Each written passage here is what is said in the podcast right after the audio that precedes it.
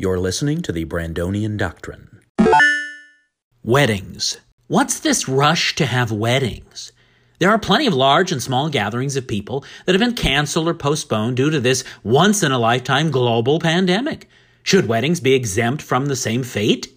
Now, I understand weddings are planned well in advance, and many of the dates for the summer or fall of 2020 were set long before anyone heard the word coronavirus, but we are where we are now. Maybe it's a shotgun wedding. This is when the bride to be finds out she is with child, and the man needs to marry her quickly so that she's not showing at the wedding. It is so called because the woman's father would be threatening the man with a shotgun to make sure he makes an honest woman out of her. Other than that, I don't see what the rush is to have a wedding. I see pictures on Facebook of couples who insist on going through with a ceremony. Most of the pictures show a few people or limited finery. One of the weddings was in someone's desolate backyard. Was that really your dream wedding? Now look, getting married can be separate from a ceremony. If you have to get married, there are ways to do that without the ceremony.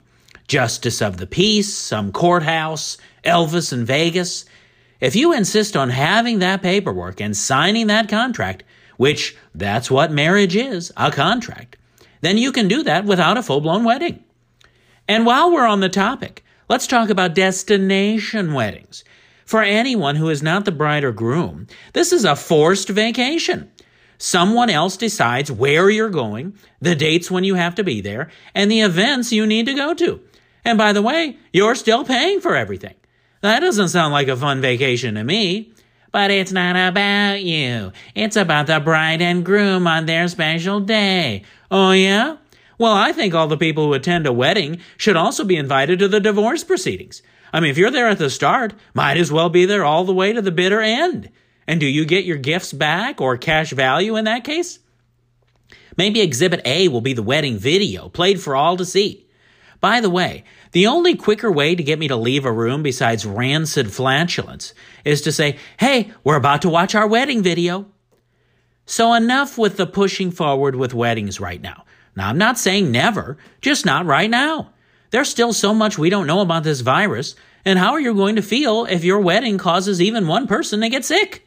It is irresponsible to have a large gathering of people of all ages, many of whom probably travel a fair distance, just for your vanity.